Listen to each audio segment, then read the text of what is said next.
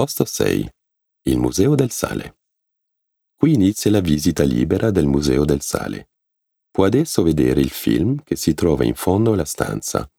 Spiega la produzione di sale in Franche-Comté con immagini degli anni venti. L'uscita si trova poi dopo il museo, alla sua destra quando si trova di fronte al film. La mostra permanente è tradotta in inglese e tedesco. Uno spazio dedicato ai più giovani conclude la visita del museo. Se ha preso un lettore all'inizio della visita, si prega di rilasciarlo allo sportello che si trova all'ingresso del museo. Le auguriamo una buona fine di visita ed un ottimo soggiorno.